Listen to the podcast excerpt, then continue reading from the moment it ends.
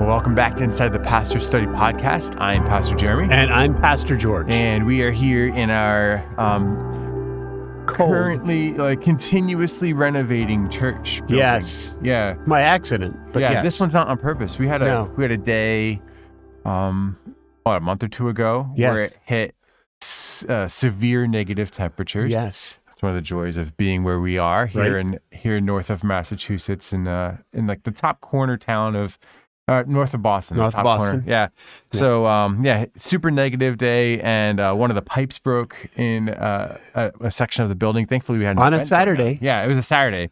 If we hadn't have had that random event happening, um who knows what kind of uh t- animals would have been arriving in the church in pairs. Right. Um, Right. Thankfully, that was caught early, but it did Seven of destroy- them. Yeah, that's true. It did destroy a huge section of uh, the church down by our offices. It's been closed in this process of renovation. There's no ceiling on that side of the building right now. Yes. You can look through tarp up to a roof. It's chilly in the It building is right now. very cold. Yeah, You because can't heat all of that. here we are. You know, we um, we're gonna hit 70 degrees today for the first time. That's what the rumor is. That's, is it, it But really? the No way kidding. it works up here, for those of you who are in other parts of the country, that this time of year, uh, we will have overnight lows in the 20s and 30s, and Yes. we will hit upper 60s and 70s, and it'll go back down to the 20s Yes. um, overnight, and then Messes and- up your heating system. Yeah, you have to. You, you we will have our air conditioners and our furnaces on on the same day and use them both Yes. frequently. Yes. And uh, well, I saw in a couple days here we're going to hit 85. No kidding. Yeah. So, and it'll probably again drop Be down like 20 the in the night. 20s that night. So Yeah. that's kind of how it works here. It's really wreaks havoc on our um our sinuses, our syst- our body systems, and Yes. our heating systems. So that's coming soon for us. That's that's what Easter and New Eng- uh, Easter, spring, all those things look like up Yeah. here for us. And Easter is this weekend. We're Yeah. Yes, celebrating. it that. is. Um, and uh, we're in the podcast studio on a Thursday, leading in. So Yes. um, a lot of people do um uh, on this day. It's some, a practice we don't have, right? right. Monday, This Thursday. is Maundy Thursday. Yeah. Um, and Yeah. uh, that's a that's a day that um, I think uh, some traditions celebrate as the, the Lord's Supper taking Yes. place on Maundy Yes. Thursday. Exactly. And they will come and gather and have communion and then come back perhaps for a uh, a Good Friday Good service. Friday service. I was chatting with my neighbor who's in a uh, a commu- uh, the community church in town, and they ran a service Wednesday night Right. of some sort, and then they they'll they did they'll do the Monty Thursday Yes. tonight. Um, tomorrow their building is open all day for quiet contemplation and prayer. Interesting. Um, and then Saturday they will do a quiet get together in the evening Uh huh. and then Sunday morning they'll have their um, sunrise service and then the resurrection service. That is nice. That is Yeah. nice. Yeah. Yeah, it's kinda Except for fun. the sunrise service. I know. I told her I- that when yeah. we when I first moved here almost 10 years ago, one of the first I was interviewing here about this time of year. Um, and one of the questions I remember asking was, "Do you do a sunrise service because it's Easter and and I had been doing a sunrise service for several years and the answer was no. And I said, "Sign me up. I'm in." Yeah, I know. It's, Yeah. yeah. that was one of the hardest things. Oh, That's- difficult. You know, I don't now. I think I'm better at mornings than I was th- ten years ago, Yeah, yeah, and so I don't know that I would necessarily hate the service. However, with it being New England, you know that Oh, it boy. could be Yeah, it could we be. could have like a foot of snow. We and, could. and negative temps on on, s- on Easter Easter, Sunday. Sunday. Yeah, Yeah, we've yeah, had snow exactly. before We've on had Easter, that. so- Yep, yep. yeah. So you know, it's nice to not have that. I remember the struggle of doing a, s- a sunrise service Mm-hmm. for me was it was uh, You, have we to don't have your brain running at that point, right? right? but on top of that we don't do it we don't do this now but i mean i used when i was doing sunrise services i was in churches that had two sunday morning services Right. so that meant good friday Mm-hmm. And on top of that, I usually was also a speaker at another Good Friday service. They would Right. do that. There was a church near us The that last would do phrases of Jesus. last phrases of Jesus, and they would do that in a three-hour service. It would start at noon and it would go to three o'clock. Mm-hmm. And uh, so I would be one of the pre speakers in that. And then I would come back and do my own church's Good Friday service, sunrise service, and then two services on Easter Sunday. And quite honestly, by the time I got to uh, uh, by, by the time I hit the ham, I was done. Yeah, for You sure. know, just It's- long week. Um, yeah, it is. It is a real challenge, isn't it? Yeah. To uh, to go through all that, but I kind of love the variety. I, I love that that so many churches celebrate this week in so many different ways. Yes. I think Yeah, that's it really- is. It is just That's exciting. It is that's really different. fun. Yeah. Um, so, for those of you who are new with us, this is the point where we usually go through a really cool long intro and we introduce ourselves to you. Yeah. And so now this intro is just a little bit longer, but I'm Pastor. We talked about this. We talked about introduced this. We our did names. first- yeah. We're father and son pastoral team. We Yes. serve a local church, um, again, just north of Boston in the city of Methuen. And uh, our our goal with this podcast has always been to give you a an inside look uh, into what happens in the pastor's office throughout the week. Um, Right. I- you know, I, I get this question a lot. I, I was thinking about um, The what do you do all conversations- week? Yeah, thing? the conversations my wife has been having. Her there's been a lot of turnover at my wife's work, um, and there are a number of um, people in her office from varying backgrounds. It's really cool. She actually is really enjoying this, and um, they are really interested in what I do. There's a lot of conversations about what exactly a pastor does and what Kim's husband does, and you know those questions come up. Like, what does he do when it's not when there isn't a service? What's the week? Yeah. What is what does a pastor do? And this is kind of a chance to see that. Like, Yeah. it's you know a lot of what we do is you know the the things you would assume right visitations and uh, um, programs through the week but also a lot of what we do is all of those details that make things seem effortless and um, natural um, when everybody's gathered you know we do a lot of planning and preparation Yeah. for that and we do a lot of these conversations where we're thinking through topics and issues and how to um, we, we process things together and figure out how the world is working, how we apply s- uh, an unchanging scripture to a constantly changing Change world. world. Yeah. And uh, yeah, so so we're giving you that inside look on Yes. those conversations, and uh, hopefully you enjoy those. And we begin uh, these conversations with a theological term of the week. The theological term of the week. That's the right button. It wasn't the right button. That's the right button. That one. if I you're like watching that. us online, which you can do, um, you know, find us on Spotify. We post this on YouTube too. Yes. Yeah. Yeah. A little little error, but we got Just it saw a figured little of out. that. That's yeah. right. Yeah. the word of the day is eschatology. Yeah. So we spent several weeks working through um uh Ecclesiology. ecclesiology. So these Yes. these two are easy to confuse just Yes. with you using the term, but they mean very different things. Ecclesiology, doctrine of the church. We Yes. spent a lot of time working Yeah. through church words. Some Yes. of them really seemingly obvious. Some of those words maybe we hit some in there that people have maybe never heard of Like before. sacerdotalism. Yeah, Yeah, that's- that was that's- a good word. Yeah, it was. Um, and so word of the year. Perhaps, right. I, I- I'm hoping that you were able to drop that word into a conversation at some point. You know, those of you who've listened to that episode. Um, but here we are. We're we're now embarking on um, maybe the rung of um, theological terms that many that you might have countless questions over. Yes. Um, yeah. you know, This what is this what is the there to come. this is the section where everybody's ears just kind of perk up yeah, and they're uh, finally getting into yes. eschatology. yeah. So, what does eschatology mean? eschatology comes from a comes from two Greek words. Okay, Lo- logos for log the the L O G Y. Yeah. The ology part comes from the word logos, which means uh, study or word, Mhm. right? And then eschaton is a Greek word that means last things. Mm, hmm mm-hmm.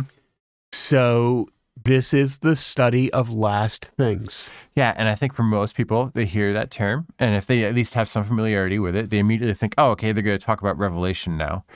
And, and Revelation is a book A part, yeah. that is part of our um, eschatological Good view, word choice, yes. right? Yes. but it is not the only book with eschatology. No, no. Actually, when we talk eschatology, we're going to talk about, uh, when we talk eschatology, yes, we're talking about the return of the Lord, but we're also talking about uh, judgment Mhm.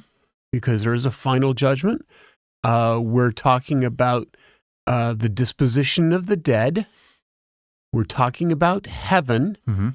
We're talking about hell. Mhm.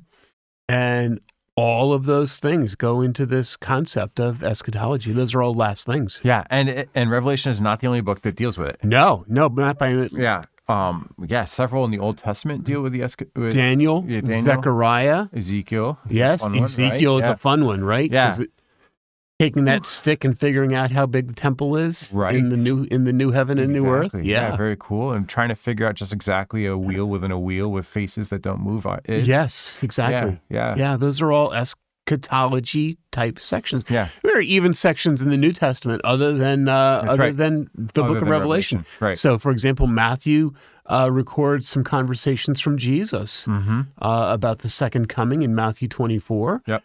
Uh, we also have uh, Paul talking about Thessalonians. Right. uh, from First Thessalonians 4 and, Yeah. and also Second Thessalonians. Yep. yeah. So there are various places where we talk about last things. And so you can't, in fact, isn't it interesting? You have, just in the New Testament, you have three different auth- authors Yes. talking about it. You have John, Mhm. who writes the book of Revelation, but you also have Paul addressing this not only in first in not only in first and second Thessalonians, but also in other places. Uh, Mhm. like Paul talks about uh, uh, having having a crown uh, or receiving a crown because you love the appearing of Christ. You're looking Right. forward to Right, the right, appearing right. of Christ. Yep. So, uh, and then you know Matthew is a third author Yeah. who uh, addresses the whole return of Christ. So, very interesting. Just from the New Testament, three different authors. Um, you go to the Old Testament, like like we were just saying, you include uh, Zechariah, you include Daniel. Um, yeah. Um, so it's a topic, and isn't it interesting? All these different authors, all of them agree Mm-hmm. on the return of the Lord. Now, one of the things we're going to talk about with eschatology, um, in that, is that there are some areas of interpretation available here Sure. because we're talking about future prophecy in many ways. Yeah. Uh, but at the same time, when you're dealing with eschatology, when you come right down to it, you're dealing with some very firmly established concepts like Christ will return Right. Right. which is a that is um, you know in 1910 there was a group of uh, Presbyterians who said there there have to be there are some specific fundamentals about being a true believer in Jesus, and they identified five fundamentals. This is where we get the term fundamentalist, Mm-hmm. which maybe should have been an ecclesiology word, Could right? have been. Yeah. Yeah. Missed a chance. But uh, That's it. Just yeah. Scrap the episode. Start over. Yeah, yeah. So, so we just you know these fun. One of the fundamentals of the faith is that you believe in the return of Christ. Right. So i- interesting focus. Um, and there's some other passages of scripture we're going to talk about, and some, when we talk about these ideas of ecle- of eschatology, but basically we're talking about last things. So, return of Christ, um, Judgment. judgment, Yeah. heaven and hell. heaven and hell.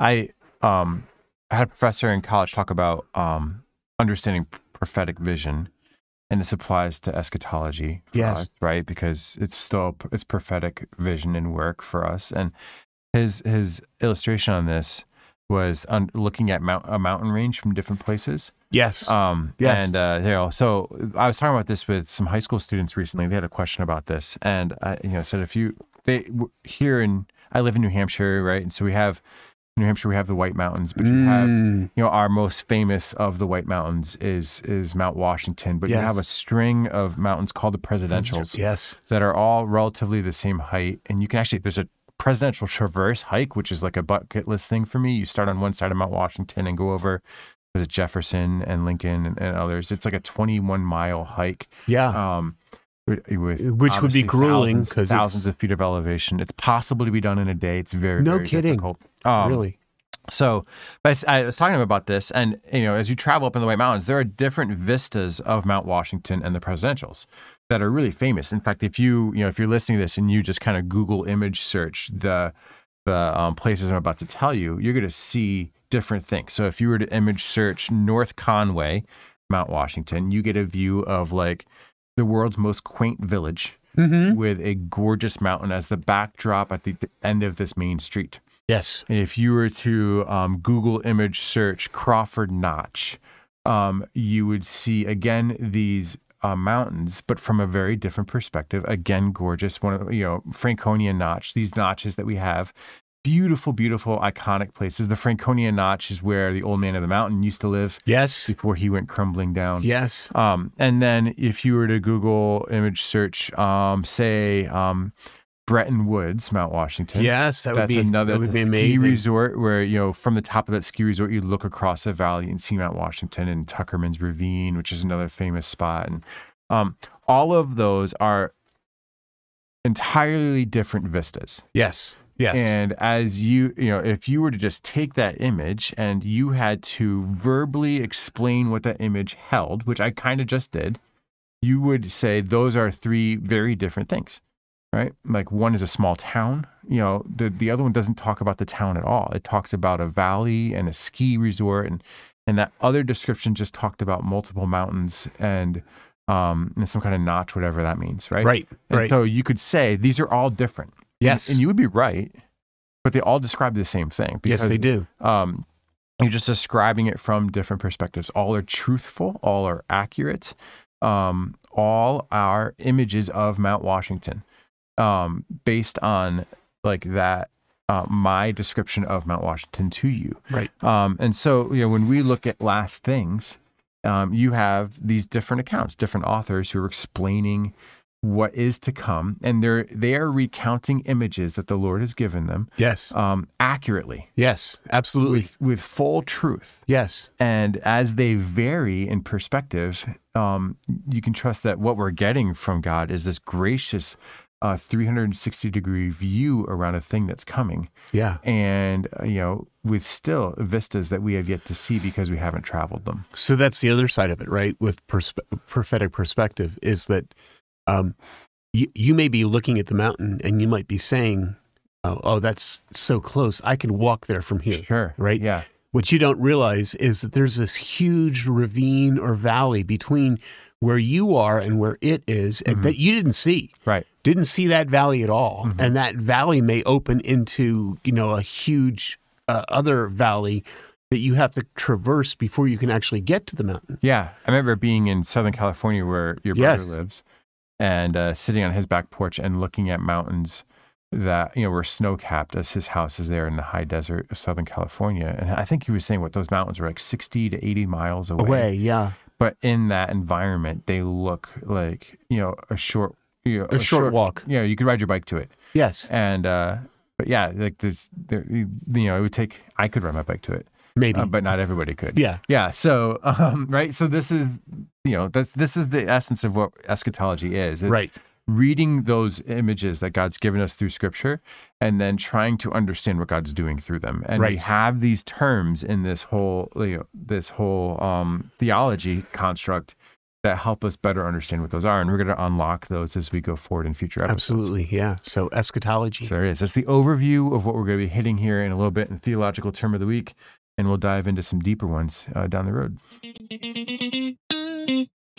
The theological term of the week.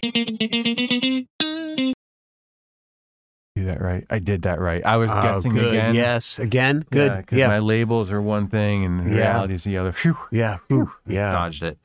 yeah. Um, You know, it's great to know that you're a pastor who is tech savvy. I know. You- That's a good Yeah. thing and it's a bad thing. I It is. so this is the first church I've served. So I've been in how many churches have I served in? Let me think about this now. One, two, three, four. This is the fifth church I've served in. Yeah. yeah, Yeah. Right. So um, this is the first church I've served in where I am not the lead tech guy. Isn't that interesting? It's awesome. Yeah. There are people here who know so much So more about much tech than more. I do.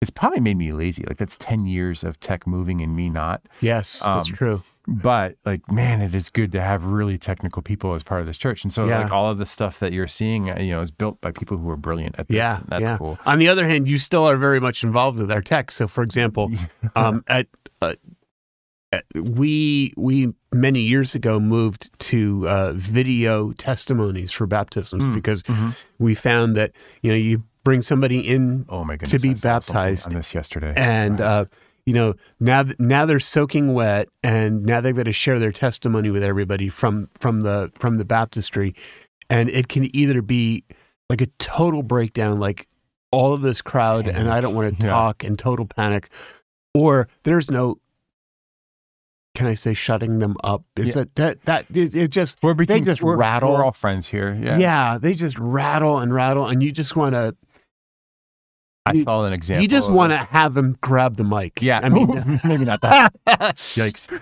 Um, I Kim showed me this video yesterday. It is from a very famous church. Um, we um, many churches sing their music, um, and uh, it's not the one in the Carolinas. It's another one, but famous church, and they do. It, it appeared by the video that they do like on-demand baptism days, right? oh no Like, kidding. there yeah. are churches like this. Yeah, we, it's we true. went to a church Yeah. like this in Pennsylvania for a bit, yes. where they would have a baptism service and there were people that they planned on baptizing but if anybody felt the lord prompting them to baptism in that moment they could pursue yes. baptism Yes. and then i there's nothing in scripture that says So either way can't. right No, like right. in fact in scripture It happened immediately. it Right. hap- people you know our, our model is that in scripture Yes, right yes. that that that the lord speaks and people respond and immediately get baptized so maybe that model is more scriptural than what we do um but also they didn't have videos and stuff like that in scripture It's so true. yeah. However, video I was watching yesterday. Um, pastor's there. Woman's about to be baptized. He has the microphone. He's he's he's interviewing her, asking her why she's pursuing baptism, and she is talking about how God has called her to save the animals, and this Right. um, her response was God um, equipping her and moving her to be the animal saver, and um, and this was the affirmation as she pursued baptism of that call that God was Ouch. going to help her save the animals. Ouch. So that's what he, you know. Why do you want to get saved? Why are you Why are you getting baptized? This was the response, and he's just like, "Great!" And then they move forward to baptism, and there's no correction in that, and I was Oh no. horrified. Oh Like, no. that's not what this is for. Maybe you should head to the back of the line and talk with somebody. We like- dealt with this theological term of the week a couple weeks ago, so you can dig that one up. for Yeah. sure. So that's not what baptism is. No. It's not what baptism is for. And I watched that with like terror. Like, Right. What is going on Right. in this church? This poor woman. But so one of the things that we do Yes. to help with this yes. process, you know, as we interview candidates for baptism, and then I do like a final interview with those candidates, with all those candidates for baptism over a, uh, a camera. We set them here Yeah. in this studio. Very studio. Just change the background, do some other work in here. But we use this studio, and we have them sit in the chair. I think I'm sitting in, and we just we I interview them, and then what I will do after that interview is I will just slice and dice that interview um, into a chunk that helps communicate, you know, their story well, right? Like Yes. you know that that they can articulate that they have trusted in Jesus for salvation and that they're pursuing baptism as a demonstration of their faith. Like that's what I'm looking for and I try and tell that story with the video and we do that in a snippet that goes into our services uh, when we do baptisms, right? Like, Right. we do that on Easter Sunday, we do it late summer. yes. Um, and I think we've probably baptized like half of the congregation. in the 10 Probably. years that Yeah, we've been we here. probably It's have. Super, yeah, super it's pretty, exciting. It's pretty awesome. um, so yeah, so that's coming up. But yeah, Yeah. that's how, kind of how we roll that. And I do. yeah, I, and there are a lot of learned how tech to- there. I've learned how to be a video guy. Yeah, it's amazing because there are times when you're cutting 30 minutes down to 30 seconds, and then yeah. there are other times when you're trying to take 30 seconds and stretch it into a minute and a half. So Yeah, that's- yeah, it's been There's an art. Uh, any of you video editors out there who are who do this for a living, I, I massive amount of respect. For yes, yes, yes. It's hard.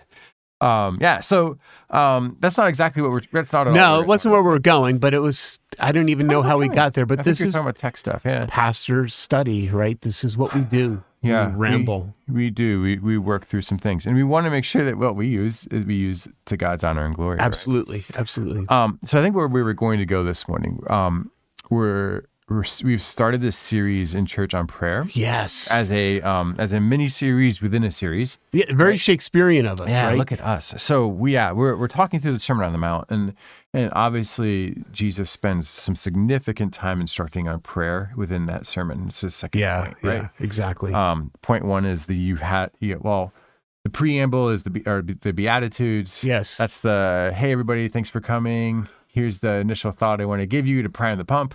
Um, point one, Jesus ha- has that list of you've heard it said, but I Right. say, right. and then you get into You have point to be two. more righteous. Yes. yeah, yeah, and then you get into point two where Jesus continues to talk about you know ultimately he's talking about how he is the fulfillment of the law Yes. and and the law points to him and that's and and he exists as God's uh, response right to our need um, teaches us about what holiness is, Right. teaches us about how God wants to be worshipped, Mm-hmm. teaches us about you know what our role in this world is.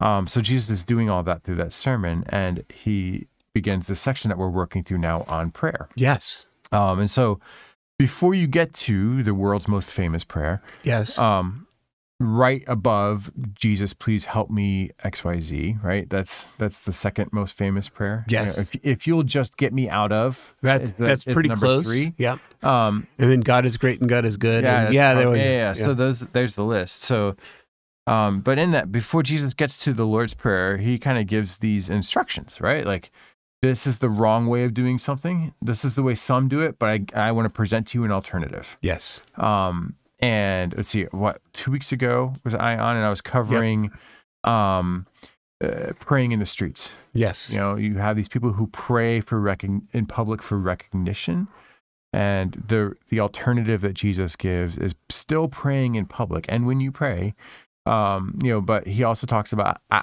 the way I was instructing that he, you can't have a fruitful public prayer life if you don't first have a fruitful private prayer life. Exactly. Exactly. Yeah. It's a key concept with this entire passage is that prayer is relational. Hmm. And if you're not developing that relationship, your your prayers aren't developing. Right. And that there was a key word I was talking about in my sermon about hypocrisy. And we we if you're in church, actually if you have any kind of like tangential relationship to Christianity, um, the word hypocrite is out there. Yes. Um, and for a lot of people, right, like that's this invective you hurl at somebody who, you know, says something but lives differently. And that that is a that that That's an is a aspect of it, definition yes. of hypocrisy and being a hypocrite. Um, but it's not exactly I was saying it's not exactly where Jesus is going Right. with that phrase there. Like I think for it, it, I was saying in that instance, a hypocrite is somebody who is you know who is doing something, and everybody who observes that immediately sees the irony in what's happening because they can tell that it's not authentic to who that person is. Um, Yeah. And that that irony, that that irony, that's the that's the best word for hypocrite. yeah, You know, it's it's not there's an understood irony in in the word hypocrite. yes. Yeah. Yeah, it's it's not necessarily that they aren't telling you the right way or trying to live the right way. Mhm. It's just that they're actually trying they're telling you one way and they're living another. Right. Very ironically, it's it's it's it's clear and open. obvious, right? Like Yes. there's there's sincerity, which is another aspect of this that you know we'll occasionally talk about, where somebody is insincere or is sincere, right? And Yes. so you can have, I think you can, you know you can be sincere in your attempt to follow Jesus, to pray well when you're in public, even if your prayer life at home is lacking. But it, you know, I think that reads differently than somebody who's a hypocrite, like you know you may be like i want a good public prayer life i want god to be honored and even though it's weak and um, i don't ha- that relationship isn't what i want it to be i want god to be honored still and so when i do this even though it's awkward and ungainly and it's not you know the relationship isn't there you know people can sniff usually the difference between somebody who is sincerely attempting something versus somebody who is being an intentional hypocrite who is being misleading and i Yeah. think what jesus is addressing throughout all of the sermon on the mount is the heart attitude that goes into our actions and for you know the hypocrite the heart attitude is look at me look how spiritual i am please honor me right. and Jesus in instructing on prayer is saying like the the heart attitude whether you are in private or in public is for God's honor and glory not your own. Right. We use this word hypocrite. I mean, look, I think we're getting rabbit trailed, but it's a good it's, a Part good of what we place to do go, here, right? in the studio or I, I the think that study. you know when you look at truth um, there are people who know what the truth is and they may strive for it but they aren't accept, they aren't there Mhm. in fact that's kind of Yeah, the that's what I'm definition trying for to- every single christian right Right, that's the we that's know the distinction. truth we're striving for it but we may not necessarily we may not necessarily make it in ev- all places that doesn't make that truth any less true Right. it just makes me incomplete Mhm. and you know there's there's almost this philosophy that's developed over time of well i can't I can't reach that pinnacle. I can't reach that spot. So I'm not even going to try. Yeah. Yeah. You know, I'm I'm just I I don't want to be a hypocrite by saying, well, this is the way that, that I should be When I know that. E when I'm I not know there I'll yet. never get there. So I'm just never going to try. Yeah, the illustration that th- I think something that comes up frequently. You we compare. A lot, there's a lot of comparisons between church and a gym, and maybe that's just because of the world I'm in. at the Maybe, moment. maybe. Um, I've never had one of those illustrations. but, but you know, a lot of people will, you know, they will um, not join a gym because they're out of shape, yes. right? Well, it's there's one of the- my good reasons for not there's the- joining a gym. Intimidation factor. Like, I'm going to join this gym. I'm going to go in. There will be all of these muscle bound, fit people who will see me come in with my spare tire, and I I won't fit in there. Therefore, I won't go. right? And um and, and so we talk ourselves out of that. We need to train first before we can even join. Because Yes, I yes. will be a hypocrite. Or, you know, it's really the thing. Like I will be embarrassed. pretty hypocritical. If I will am be there. embarrassed, right? But the the truth on the other side of that, being somebody who floats in and out of fitness personally, whenever I'm in a gym and it gets to January first, you have all those people join, or um, or whenever you know, whenever I'm driving along the road and I see somebody out on a run on like that first really nice day of the year, and they're they're clearly not like somebody who runs every morning, right? Like you Yes. can tell by their gait or by their physical appearance that this is a new hobby that they're exploring. Or their Um, brand new fluorescent vest. Right. Or yeah, Yeah. like you see there're just things you kind of pick up on. I celebrate that, right? As somebody who's in that world and I see somebody trying to join that world, I'm celebrating it. And, and I think most like most of those like six pack ab like veins out of every every like arm and leg that people that you see at the gym who are putting up countless pounds of weight do the same thing right as long as you're not being obnoxious like you know as you're coming in and you're out of shape and they see you join they celebrate that because this is another person who has finally who is taking this thing seriously do you need any help can i be a resource to you can i encourage you because this is this is a new thing right? Isn't isn't the hypocrite the the overweight dude who joins the gym and knows all of the answers? yeah that's the difference That's that's that's the hypocrite. yeah He's gonna I'm gonna come in here and I'm gonna show you how I can lift my 85 pounds. Yeah, and then he will go over to that guy who's benching 305 and say, "Hey, you know, your form's a little off. Can I Yes. show you? I try this instead." Yes. Right? And that guy will look at him and say, mm, "I'm good, thank you." Yeah. Right. Exactly. Um, and yeah, so That sniffs of hypocrisy. yeah, Yes. right. You're like, yeah, you maybe maybe they were like a championship athlete like 30 years ago, and they're just Maybe, getting back and maybe, they have yes. this information, right? But anyway, the, these these th- this is the nuance in this phrase. Yes. Um, and it's really hard. Um, this, this is interesting. So it's really hard for an exterior person to determine the nuance. Right. times, Oh right? yeah. Absolutely. It's hard for me to hear you pray in public and from that be able to infer what your personal prayer life is like. Um, because it's entirely possible that you just know all the right things to say it's true. and you've been around it long enough that you could recite all of these prayers and it sound deep and it sound like you have a deep relationship with the Lord, but it could be that you have no connection with the Lord None. Yeah. outside of that environment, right? Right. Um, it's um, sometimes it's really obvious, but a lot of times it's not. And I think what Jesus is addressing as he goes through this sermon is like, what are you doing? Right. What's your heart? What's looking your like? prayer life? what is your Yes. prayer life Yeah. doing? Don't be like this thing, like this this image that I'm going to create. Um, instead, like address your own thing and and look carefully at your own heart and your own soul and your own actions. Right? Yeah. Mm-hmm. Yeah. Yeah. And then my step Mhm. last week I was talking about. It's interesting. I, I brought this out. There's so your your passage dealt with hypocrites. Mhm. Uh, My passage dealt with Gentiles, Mm, yeah. which totally different group of It's people. like opposite groups, isn't it? yeah, they are. They Like, are They don't get along. not at all. Yeah. not at all. You know, hypocrites hate the the hypocrites would hate the Gentiles because they're not in Yeah. the club. Right. But the Gentiles would look at the hypocrites and say, "That's the reason why I'm not in the club." Yes. You know, And uh, you- this whole concept of the Gentiles is that they're trying to pray to someone that they don't know. Right. and they use lots of words, just lots of words and lots of important phrases, or you know, we and and they have a model of prayer hmm that has been shown to them that requires them to say certain things and it's meaningless you know w- again i think where jesus is going with this foundationally is if you know god and you walk with god and you talk with god on a regular basis prayer is not a big deal Mm-hmm.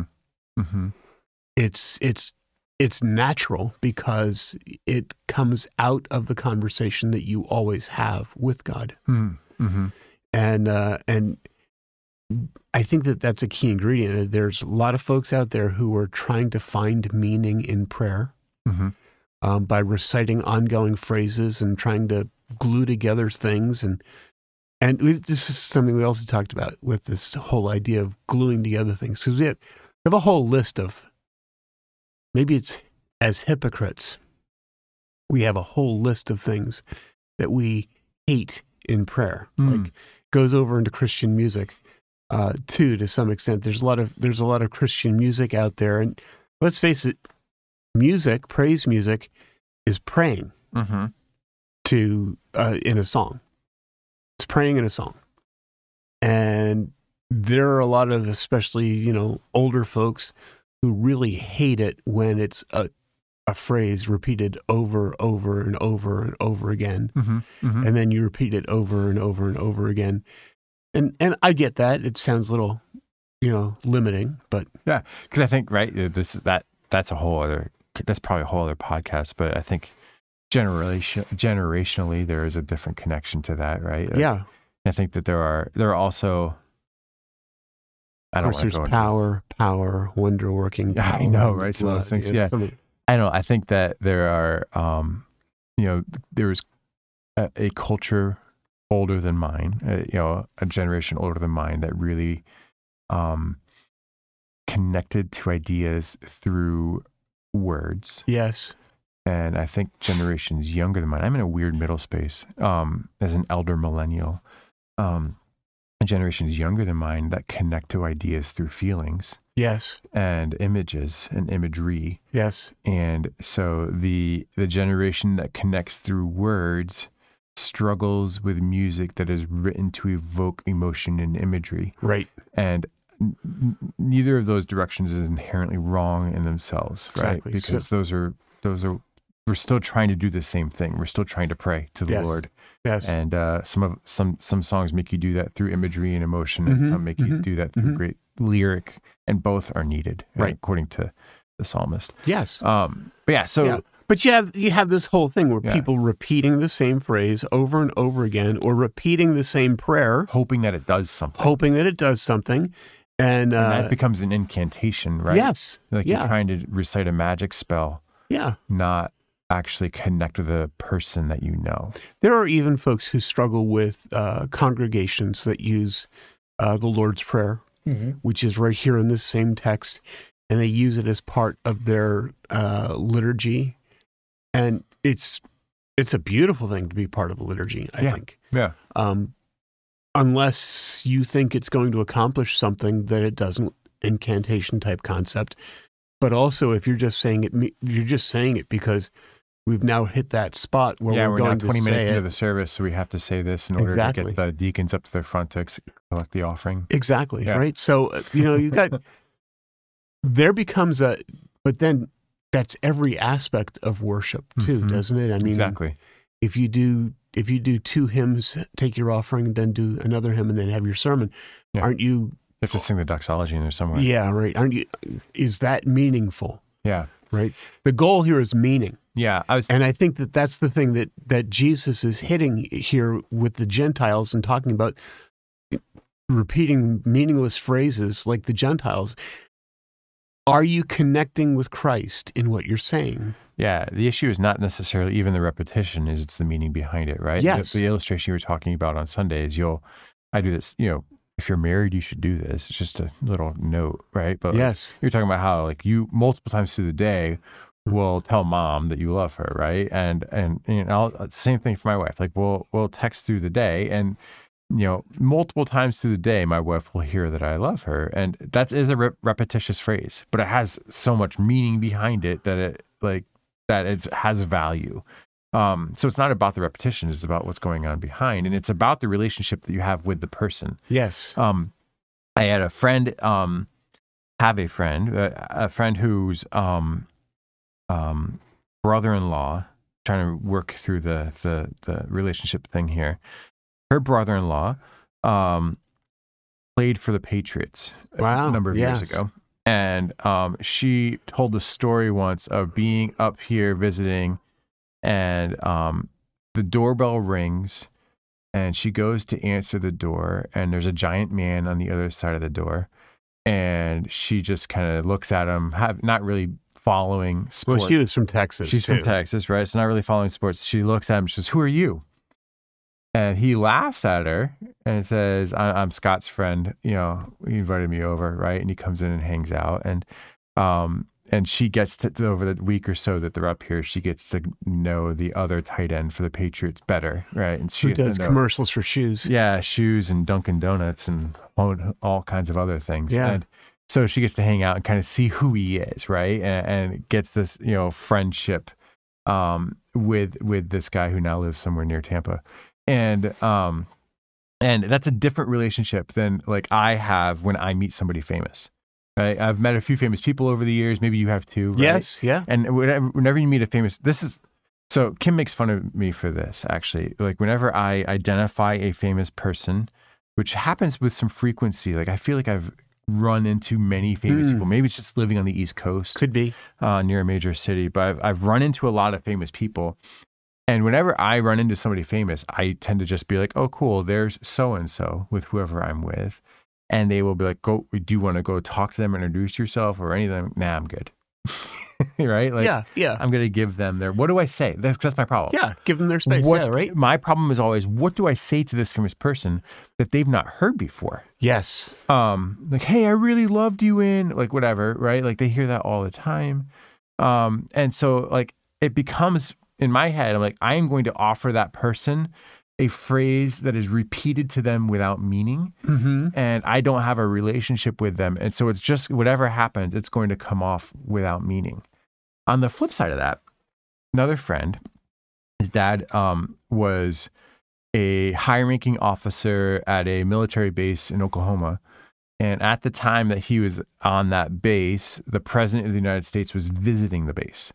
And um, the what happens when the president lands his plane um, is all of the high ranking officers of that base will form a greeting line, and the president will come down off the stairs, hopefully without falling on them Oh, hopefully. um, well, then the president um, and his entourage will kind of work their way down the line in greetings. And and um, my friend's father was telling me the story about how like what if you have one sentence to say to the president of the United States, what do you say? And so he really labored over this as all of this is happening. He's watching the president come closer and closer to him. And he thought, like, how do I connect with this person of great authority that I don't know and say something meaningful? So when the president arrived, he shook his hand and said, Sir, I just want to let you know that I pray for you every day. And then the president like shook his hand and smiled and like went on to the next person and then stopped and came back to my friend's dad and said, I just want to say thank you. That matters a lot to me. I appreciate it and I need that. yeah. Thank you Yeah. and then moved on down the line and continued, you know, meeting the dignitaries, moving on. You know, he offered a phrase that had incredible meaning to that person because Yes. he thought about who is this man? What does this person need to know? How do I communicate something to them of value? Yes. So I think that's Yes. kind of the difference. Right. Right. How do you know, do I go to this person and say, like, you know, I loved it when you threw that touchdown and the um and the one really cool game and what were you thinking when that happened? And the person's like, I was thinking, yay, I threw a touchdown, right? Like there's no meaning in that phrase. It's something they've heard a hundred times. And a lot of people offer prayer to God kind of in that sense. They don't know God They don't. they don't really have a connection and so they're just throwing out these platitudes that they're hoping will either make god pleased with them because Yes. ultimately isn't that the thing? That's like, the thing. Yeah. can I take a selfie with you, God? Can I, you know, Yes, whatever? yes. Like, would you sign this thing for me so I can tell all of the people around me that I I met you once? Yes. Um, yeah. Isn't that accurate? and Yeah. we're- You know, or are you laboring over like I'm about to speak with God, Yes. God, the one who created all things, who actually was willing to allow me into his throne room to have a conversation. What do I say to God? Yes. And what what can I communicate with God that's going to have some level of meaning that will that will um, please Him, that will um, that will connect with the Lord, that will give me like some kind of like I don't know, access or or continued access or relationship with the God who Right. wants to be with me. And I think there's another aspect of this because we're really we're talking about public prayer too. Yeah, You know, very distinctively an aspect of that, and that is, so now I'm coming to stand before God to hopefully say something meaningful, mm-hmm. but I'm also standing before God to say something meaningful, not just for me, Mm-hmm. but for all of these other people in this room who are in essence standing behind me right in the receiving line, so to It- speak. Right. to be, you know, kind of like giving the uh, yeah, you, me too, God. That I, I want, I agree with what he just said. Yeah. And yeah. there's, you know, there's an Old Testament picture of this, right? Because on a daily basis, um, the high priest or a priest in uh, in Israel's tabernacle would go in and they would make a uh, they would make a prayer for Israel in the morning, Mhm. and they would make a prayer for Israel in the afternoon. Mhm. Uh, and by the time you get to the New Testament, that morning and evening prayer thing is a big, um, almost like a changing of the guard moment. Hmm, mhm. Like if you went to if you went to London, you're standing outside of Buckingham Palace. It's Yeah. ten o'clock. They're going to change the guard. yeah, that's you're all. waiting for it all to happen. You're just this. You're just a basic American who wants wants to see this whole thing happen with all Yeah. the bear bear head the bear shakos and all that stuff. So actually, in in Jesus' day, uh, I'm going to say in most is- it's Acts four is where you see it most clearly, but Jesus does it too. Y- You get this moment in time, also Luke one, right? You get this moment in time where the high priest is going, or the priest, a priest is chosen, and they have this responsibility of going in and praying for Israel. Mhm. And Israel was actually gathering at the temple. They would actually gather. It's like it's prayer time. Hmm. We need to go there to see what happens in the prayer. Yeah. And this priest would go in. Imagine this. He would go in knowing that he's praying for this entire country. And outside, there's this huge, r- this huge group of people Yeah. who are crowding around this temple because he's gone in to pray. Yeah. When we're praying publicly, we're praying for everybody in the room. Mhm, mhm. One of the things I talked about last week about meaninglessness is a lot of times because we would be more comfortable talking to the people behind us, we start saying stuff for them. Mm-hmm. And that's meaningless. Hmm. That's just empty words. Because God already knows all that stuff. Don't, don't preach, Yeah. pray. Yeah. Talk to God for us. Yeah. Or Talk to tell him tell him how we feel. Speak for us. yeah. That's the thing. I think a lot of us fall into. I think a lot of pastors fall into that, right? Like, oh, very much you so. know, we go to land the plane on our service on Sunday. and yeah. we, like remember that last point that we really didn't nail home that Yes. well, but it's you know people are their stomachs are rumbling, and so we have to close the sermon out. And so we spend the first like two minutes of our prayer just giving the fourth point that we Yes. forgot. Like we Yeah. did three points in a cloud of dust, and now we're like, oh no, there was a fourth I just thought of, and so yes. as I pray, I'm just going to teach you all this fourth point that hopefully you'll remember. We're just inviting Jesus into that conversation, and that's kind of empty. Yeah, it is. It is. It's, It's uh, a- you're you're not talking to God. You're talking to people in the room. It's Yep. very empty. Yeah, it's, Very empty. it's a uh, it's a failure often that we, that we'll fall into. Yeah. Um, Yeah. because you know m- there's a lot of verses in Scripture that terrify me, and um, one of them is you know where there is uh, uh, an excess of words, sin is not absent. Yes. And uh, as Definitely. somebody who talks for a living, I'm like, oh my goodness, that's Definitely. true. Yeah. Yeah. Um, but yeah, so that's a that's and an that, area where we that can mess also up. kind of overlaps into prayer because Yeah. you know it's just we want people to feel like we're actually you know like we're actually doing something Mhm. And rather than relying upon the reality of God's presence and the joy of a relationship that says, I can stand here and I can talk for all of these people, Yeah. we just start throwing all kinds of words in there. Yeah. So so as we close, you know, we have about a few minutes left in the in the episode. Like, what are some takeaways we can give people to try and uh, work on? Is that fair? Can we? Yeah. We can work on prayer. Yeah. We can work on improving this skill Yeah. and this um this this conversation, right? Yeah. So so what are some things that you would do to encourage people or think about as they go to pray, maybe publicly or privately, to keep them from doing something meaningless, but Right. instead do something meaningful? So, a couple of things. First of all, there's nothing wrong with starting out in a public or personal prayer life with using a lot of phrases that other people use. Hmm. Dear God, thank you for this day. Eh, yeah, no, no problem. what what you're basically doing is you are learning. You're you're learning how to talk to God. Those are training wheel prayers. Mm-hmm. So if you if you are the kind of person who you're looking for something, you you want to start talking to God in prayer and you want to use somebody else's prayers to do that, wonderful. I think actually one of the reasons that Jesus gives us his prayer that we're going to look at in the next couple of weeks is he wants us to learn how to pray. Here's a good here's a good pattern. Here's a primer. Start praying this Yeah. one. You'll eventually the goal is you'll eventually become so close to God that you might follow the same pattern, but you're going to put it in your own words and you're going to pray with feelings. So there's nothing wrong with starting out with a training wheel prayer Mm-hmm. as long as it leads you to that place of of relationship, Yeah. right? Uh, second thing that I think is interesting that uh, maybe is like nails to the chalkboard to some folks is go ahead and write it out. Mm-hmm. Um, write out what you want to pray. Now, if you're going to do this, do it right. Write it out. Write it all out, and then read it to God. Mm-hmm. I've I've seen that happen. It's often wonderful. Yeah. Yeah. Yeah. Uh, you know, it's it's it's refreshing, it's beautiful. It also teaches you some in some ways some aspects of spontaneity. Mm-hmm. Uh, so that's that's training step number 2. Uh, stra- training step number 3 is allow for silence. Mm, I love silence in prayer time. Yes, allow for silence. I think that it's important for us to allow for silence. Um, you're not monologuing. Prayer is not a monologue. Mm-hmm. It is a dialogue with God. So that means if you will end a sentence and just stay quiet, give God an opportunity to answer. Mm-hmm.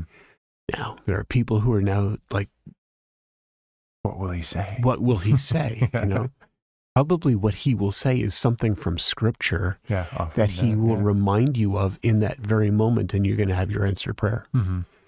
You know, I, I think a lot of us struggle with answers to prayer because we're not quiet enough. Or in the Bible enough. in the Bible enough. Exactly. Right. Both of those things. So so those are those are some things. Um, another thing is just just start praying. Mm-hmm. Just do it. Um, I think the longer, the more you interact with God, um, and the more honest you are with God in your prayer life, the the better it gets. And just some ideas here. Um, I, I like landmark praying. Yeah. Yep. That's a good one. Um, I might drive past somebody's house that's in the congregation. That means that I pray for them. Mm-hmm. Um, I if I drive past the hospital, I pray for people in my congregation who might be ill Mm-hmm. um, or struggling with long term illness. Um, Yep. I had a student who uh, drove a car that was kind of common. Um, and every time I saw that car on the road when I was out and about, it reminded me to pray for that student. right? yes, yeah, Um, Yeah. yeah. I do. I use uh, the reminder feature in my phone. nice, And I very have- nice. I have a one o'clock prayer time yeah, every day. And there are certain people that like will every week will pop up like every every Monday. There are a couple people I pray for every Tuesday. Yes, There are a couple yes, I pray for. yes. So at one o'clock, my phone will vibrate in my pocket, and I because I hate um, notifications on my phone and I need to cancel stuff out when I get it. I will. It will remind me to pray so that I can cancel off those um, those badges and get my home screen back to looking nice. Yes, Clean. like it's good. um, yeah. So Yeah. like the unread things bother me. So so that's the thing I do to Yeah. kind of like spark that yeah, yeah. time of prayer. Kind of same concept. So like once a week, I will come in after everyone is out of here. Mm-hmm. Um, and I will walk through the auditorium in the church. And since people have definite patterns and exi- of their existence, Mm-hmm. um, I will walk through the church and I will pray by row for the people of the church. Mm. Typically said because- that. yeah. This is it's landmarks. Yeah. It's just landmarks. Yeah, so that's landmarks are great, and you can develop your own landmarks, and and that's a good way to pray because it's just kind of a reminder, and learn to pray for people's needs, and try to be more specific. Hmm. I think Hmm. that we throw out these statements to to God. and Good start. It's a Mhm. good start, but we just say God bless Bill. Bill, Yeah. right? Um, look for things that Bill needs to pray for. Yeah, and I think the beauty of having like some things built in where you like commit to pray for Bill every week Yes. is at some point you're like, man, I've been saying the same thing about Bill for a while, and that's going to do make two things happen. It's going to make you um, first check in with Bill to see if that thing, if he's seeing response from God in those areas that you've been praying over, Yes. and it's also going to make you start to think like, I've been saying this over and over and over again. Maybe I should. You know, think more carefully about what Bill needs Yes. and what I want God to know about in Bill's life Yes. and uh, it's going to deepen. It's going to naturally start to deepen your your conversation. Yeah. Um, I think the last thing I would hit, um, you know, going back to what you're talking about, you know, as you're praying in front of a crowd before the Lord, is to try and just mentally remind yourself of that as you're going to pray. Yes. Like I am, Yes. like just quiet your heart and say, all right, I know I'm in a room with people I know or don't know. I know I'm in a room and I'm looking at all of these faces, but I'm standing between them and God, and my conversation is with God. How do I address God?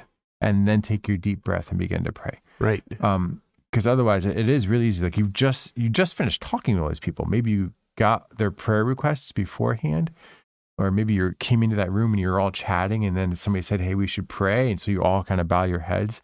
You're just transitioning out of that space of having conversation with everybody in the room. Um, it's just helpful to take a deep breath and remind yourself of who you're speaking to, because I, Yeah. I see that all the time where people start praying, and they're actually like they're.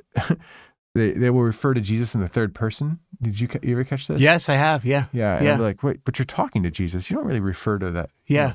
Say Yeah, You. right. Say you. Say Yes. yes. don't say Jesus. Yes. You know, stuff like that. So, like, Yes. but if you remind yourself on who you're speaking with before Yes. you begin the conversation, it could help. Yeah. So many years ago, interesting story. Many years ago, I was on a jury for a murder trial. Mm-hmm. Um, listened, sat in the jury box for all 21 days of that trial, um, and then was chosen as an alternate at the last minute. Mhm. So I'm in the alternate room, and the other 12 are in the main jury. Mm-hmm. and they they deliberated for four hours, couldn't come with, to a verdict. Next day we start, and they are all they are all harassed, and they're just they come into the room, and uh, one of one of the one of the twelve um, said to me because they all knew what I did, Mm-hmm. you know. Mhm. One of the twelve just said to me, uh, "Pastor, would you pray for us before we go in?" And I remember the joy of talking to God for them Mm-hmm. because they didn't know who they were talking to. Yeah. And he- interestingly enough, the issues that I addressed to God Mm-hmm. were their needs. Mm. And they told me afterwards that they walked into the jury room after that prayer and they realized that I had addressed their needs to God and brought them there. And they were able to solve the problem and come to a verdict in an hour.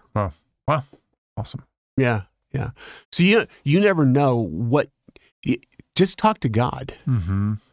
Just talk to God. And you know the, the exciting thing is here's here's what here's how that passage ends, and we'll probably end here, but here's how that passage ends. It says, "Your Father already knows what you need." Yeah. Yeah.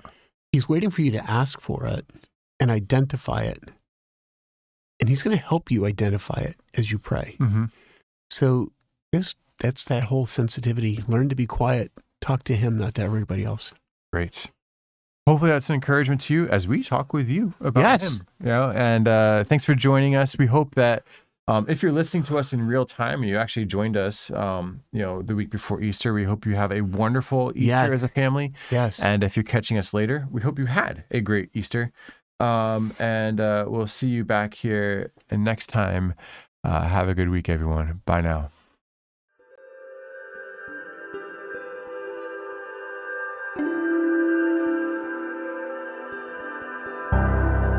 You have been listening to Inside the Pastor Study podcast with pastors George and Jeremy Stevens.